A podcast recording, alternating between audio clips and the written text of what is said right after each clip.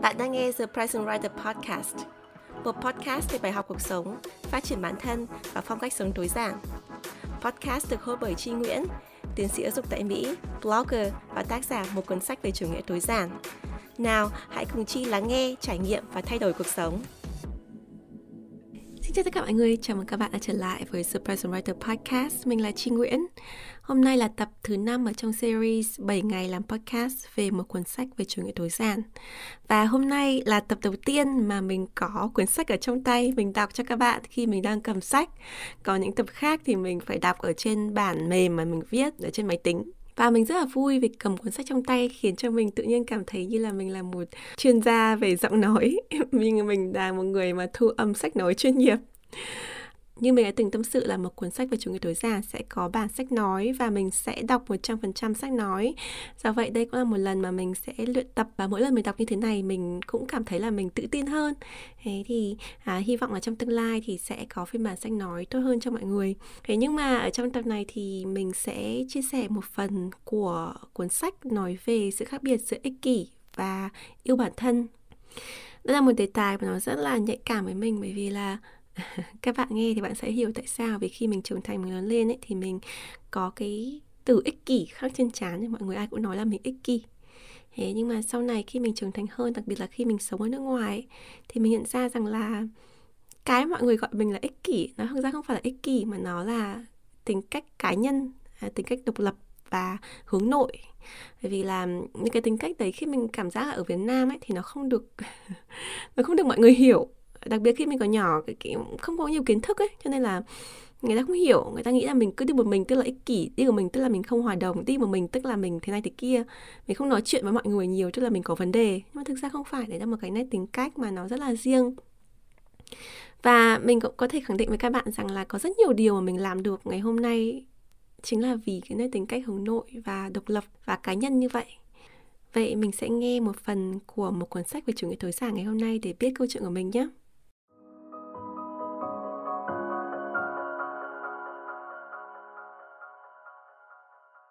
Ích kỷ và yêu bản thân.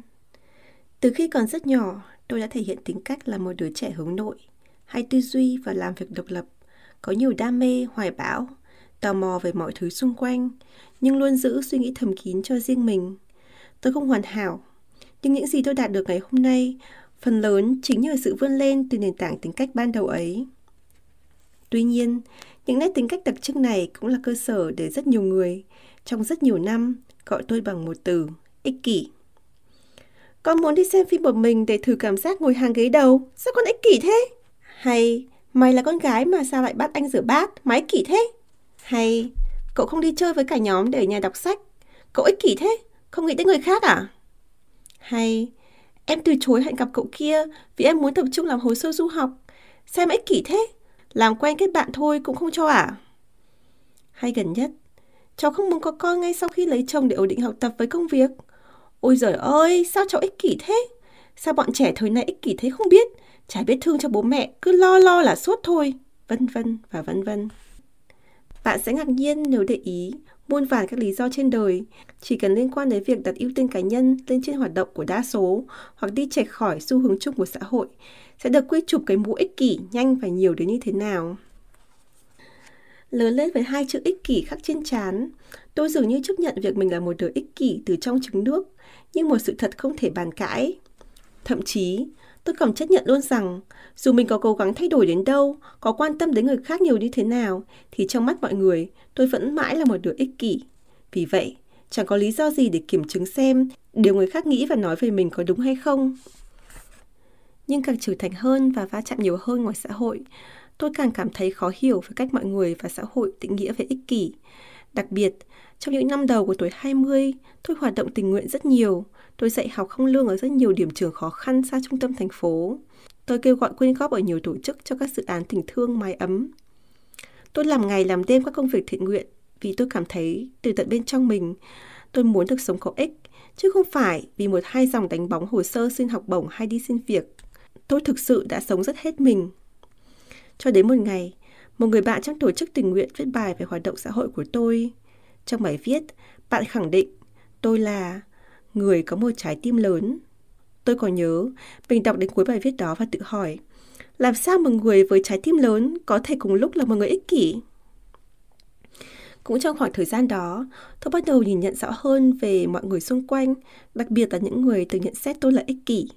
Họ có thể không hay ở một mình, không có những thói quen độc lập, họ có thể hướng ngoại hơn, ăn nói khéo léo hơn và nhìn bề ngoài hòa đồng vì lợi ích của số đông hơn tôi rất nhiều. Nhưng điều đó không có nghĩa là họ không ngấm ngầm bên trong giật dây cho lợi ích cá nhân. Họ khéo léo đặt bản thân mình lên trên người khác. Họ tỏ thái độ khi có bất kỳ điều gì xảy ra trái với ý mình. Và họ thường xuyên ghen tị, trà đạp lên những người yếu thế hơn một cách âm thầm, thủ đoạn. Đó là lúc tôi thực sự nghi ngờ về cách mọi người dùng thứ ích kỷ để đánh giá về người khác và đồng thời nhận ra thói quen đồng ý vô điều kiện việc mình là một đứa ích kỷ từ trong trứng nước đã gây ra cho tôi nhiều vấn đề về bản ngã như thế nào khi là một người trưởng thành. Thiếu tự tin, thiếu quyết đoán, không dám nói ra suy nghĩ của mình, ngại va chạm với người khác, không biết cách chăm sóc bản thân, dè dặt khi thể hiện điểm mạnh của mình. Sau này, khi thay đổi ngành giáo dục và học thêm về tâm lý học, tôi nhận ra rằng phần lớn mọi người lầm lẫn hai khái niệm ích kỷ, selfish và yêu bản thân, self-love. Có rất nhiều tài liệu, nghiên cứu và ý kiến khác nhau để đưa ra định nghĩa và phân biệt về hai khái niệm này. Nhưng nếu để hiểu một cách đơn giản, theo quan điểm của tôi, ích kỷ có nghĩa là bạn đặt quyền lợi của bản thân lên trước nhất, không quan tâm đến hay thậm chí không ngại làm tổn thương người khác vì quyền lợi của mình. Còn yêu bản thân là trân trọng các giá trị tại thân, chấp nhận cả điểm mạnh và điểm yếu của mình, vẫn quan tâm đến người khác nhưng không quên đi nhu cầu thiết yếu của bản thân mình, Ích kỷ có thể đáng lên án, nhưng yêu bản thân là một trong những điều tuyệt vời nhất mà con người có thể làm cho chính mình. Yêu bản thân giúp cho con người tự nâng cao giá trị của mình mà không cần đến bất cứ tiền bạc, danh vọng hay phục sức bên ngoài. Tự tin, quyết đoán, độc lập, có khả năng chăm sóc tốt cho bản thân và quan tâm giúp đỡ những người xung quanh. Ví dụ, vì tôi là người hướng nội nên tôi không thể lúc nào cũng gặp gỡ, hỏi han, trò chuyện mọi người liên tục. Tôi cần không gian và thời gian riêng tư để tái tạo năng lượng cá nhân và làm những việc tôi thích. Điều này có thể khiến nhiều người nghĩ là tôi ích kỷ, thiếu hòa đồng. Nhưng chính vì có khoảng thời gian một mình quan trọng ấy, tôi mới có thể trở lại mạnh mẽ hơn, tự tin hơn và mới có thể dành nhiều tình cảm hơn cho mọi người. Tất nhiên, ranh giới giữa ích kỷ và yêu bản thân không phải quá rõ ràng. Vì vậy, mọi người thường xuyên phải tự đánh giá xem mình đang ở đâu, mình đang hành xử như thế nào, để việc yêu bản thân không biến thành ích kỷ hay tự mãn thái quá. Dưới nền văn hóa Đông, yêu bản thân rất dễ bị quy chụp là ích kỷ và những yếu tố cá nhân luôn bị đè nén bởi các giá trị tập thể, đặc biệt đối với phụ nữ. Những người thường được xã hội gắn cho thiên chức, hy sinh vì người đàn ông trong gia đình, vì chồng, vì con đến mức quên mình. Nhưng sự thật là nếu bạn không yêu, chăm sóc và tôn trọng chính bản thân mình, bạn sẽ không thấy hạnh phúc khi chăm sóc người khác và những người vì họ mà bạn hy sinh cũng sẽ không hiểu hết sự hy sinh của bạn. Không có gì tồi tệ hơn đối với một con người là hy sinh cả cuộc đời mình cho người khác, nhưng cảm thấy không được đền đáp xứng đáng, cảm thấy như lúc nào mình cũng chịu thiệt thòi và luôn muốn quay ngược lại thời gian để thay đổi cuộc đời mình khác đi nhưng cũng không có gì vui vẻ cho người nhận được sự hy sinh đó khi ngày ngày nghe cằn nhằn, tối oằn lưng chịu áp lực phải báo đáp. Và tệ hơn cả, họ cảm thấy mình không xứng đáng để có được hạnh phúc. Do vậy, tất cả mọi người, đặc biệt là phụ nữ, nên dành nhiều thời gian cho mình, dùng quỹ thời gian trống để làm tất cả những gì bạn thích làm, chứ không phải chỉ là những điều bạn nên làm. Tự tin vào những giá trị tốt đẹp của bản thân và thường xuyên thể hiện ra bên ngoài – Mỗi người có thể có cách hiểu và cách yêu bản thân khác nhau. Nhiều người thể hiện tình yêu bản thân bằng cách mua sắm cho chính mình những thứ mình mong muốn đã lâu. Điều này cũng không có gì sai cả, chỉ cần kiểm soát tốt lượng đồ đạc vào ra, ý nghĩa của mỗi món đồ mua về để không biến đây trở thành cơn nghiện mua sắm. Có những người lại thể hiện tình yêu bản thân bằng việc viết và nói ra những điều tuyệt vời nhất về họ hoặc những gì họ đã đạt được mỗi sáng để tự tin khi bắt đầu một ngày mới. Đây cũng là một cách hiệu quả để luyện tập thể hiện lòng biết ơn. Đối với tôi, yêu bản thân đơn giản là dành ra 10 phút mỗi tối rửa mặt sau một ngày làm việc mệt mỏi, hoặc dành hẳn ra một ngày trong tuần không làm gì cả mà chỉ đọc sách, uống trà, xem phim, hay cũng có thể là một tiếng đi bộ một mình, quanh khu phố gần nhà khi chiều buông xuống mát mẻ. Dù ở hình thái nào đi chăng nữa, yêu bản thân là một điều không thể thiếu được trong cuộc sống một con người và không có lý do gì chúng ta phải cảm thấy xấu hổ hay tội lỗi khi thể hiện tình yêu này đối với chính mình.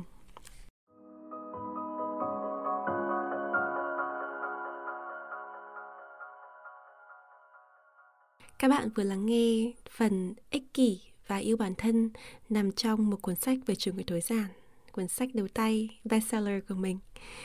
Um, khi mình viết cái đoạn này về ích kỷ và yêu bản thân á, thì nó gợi cho mình rất nhiều kỷ niệm trong quá khứ rất nhiều thứ mà mình cảm giác là cái thời ngày xưa ấy, bởi vì mình là con gái và mình có cái nét tính cách hơi khác với những đứa trẻ hướng ngoại bô bô ba ba bình thường à, cho nên rất nhiều người nghĩ rằng là mình ích kỷ. Và um, thực ra cách đây một vài hôm thì mình có nhận được một email của một cô là mẹ của một em uh, tầm như tuổi như là học cấp 3 đại học á. Thì cô có nói rằng là um, cô cảm thấy là em không có gắn kết với cô bởi vì là khi mà mẹ đi về em không xà vào ôm mẹ như những đứa con gái khác. Thì mình có trả lời email cô ấy, mình nói là cô à hồi nhỏ con chưa bao giờ xà vào lòng mẹ khi mẹ đi công tác mà mẹ mình đi công tác rất là nhiều vì mẹ mình là nhà báo. Khi đấy thì mẹ mình đi công tác về thì mình chỉ á, mẹ về rồi à. Dạ chào mẹ. Làm hết, thì mình không có xa vào lòng mẹ, nhớ mẹ con thương mẹ, các thứ như là những như là những đứa trẻ mà mẹ mình nói là con nhà người ta người ta như thế này thế kia. Và cũng có nhiều lần á mình thấy những người bạn của mẹ mình á thấy mình như vậy á cũng nói nhiều điều không tốt về mình nói rằng là ôi con của tôi thế này con thế kia mà tại sao con bé chi này nó lại không như thế? Tôi chưa bao giờ nhìn thấy một đứa con gái mà nó không thể hiện tình cảm với mẹ mình như thế. Thực chất á, thì mỗi một người đặc biệt là mỗi một đứa trẻ nó có cái cách thể hiện tình thương khác nhau. Không cứ là nó phải bô bô nó xa vào lòng mẹ thì yêu mẹ con nhớ mẹ thì đấy mới là cái tình yêu. Có rất nhiều đứa trẻ nó hướng nội như mình chẳng hạn nó có cách thể hiện tình yêu khác. Um, nó thương mẹ theo cái cách khác. Bây giờ thì nói chung là mẹ mình cũng đã hiểu uh, cái tình cảm của mình và cái tách tính cách của mình. Nhưng mà mình có thể nói với các bạn rằng là à, những cái người bạn của mẹ mình những cái người mà so sánh mình với con gái của họ khi khi mình còn nhỏ rất nhiều người trong số đó nói mẹ mình là con gái của họ đối xử họ không ra gì khi mà người, người đó trưởng thành. Tức là cái khi mà còn nhỏ cái điều mà con xà vào lòng mẹ nói con nhớ mẹ con yêu mẹ chưa chắc là đứa trẻ đấy nó đã yêu thương mẹ thực sự hoặc là chưa chắc nó đã yêu thương mẹ khi nó trưởng thành cái tình thương cái tình cảm mẹ con á, nó phụ thuộc vào rất nhiều yếu tố chứ không phải chỉ là một những cái lời nói hoa mỹ ngay từ ban đầu. Do vậy mình nói cái câu chuyện này mình muốn nói rằng là cái chuyện ích kỷ và yêu bản thân á, mình viết ở trong cuốn sách là từ khía cạnh của một người con của một người phụ nữ của một người con gái nghĩ lại cái quá khứ ở Việt Nam. Nhưng mà những cái người lớn á ví dụ như bạn đang có con hoặc là bạn có cháu hoặc là họ hàng hay là sau này bạn trưởng thành mà những đứa con của bạn nó không có cách thể hiện như những đứa con khác? Bạn đừng nên nghe lời người khác là con mình thế này thế kia tất nhiên nếu mà con có thể thể hiện tốt hơn thì mình có thể nói với con để con thay đổi. Nhưng mà đừng nên so sánh nó với những đứa trẻ khác bởi vì là cái kiểu thể hiện nó không nó không có ý nghĩa. Nếu mà người này không thể hiện được mạnh mẽ người này không uh, bô bô la la người này không nói chuyện với nhiều người khác là người này muốn đi một mình tức là người ta ích kỷ mỗi người đều có một cái tính cách khác nhau và những cái nét tính cách đấy nên được trân trọng. Thì đó là cái điều mà mình muốn chia sẻ nhiều hơn trong cái tập podcast này, muốn nhìn lại câu chuyện ích kỷ, yêu bản thân này nhiều góc độ hơn, để cho các bạn hiểu hơn về cái suy nghĩ của mình khi mình viết những cái dòng này. Mình hy vọng các bạn thích cái tập podcast ngày hôm nay và mình sẽ gặp lại các bạn ngày mai trong một chương khác của một cuốn sách về chủ nghĩa thời gian. Xin chào mọi người và hẹn gặp lại trong ngày mai. Bye! Thank you.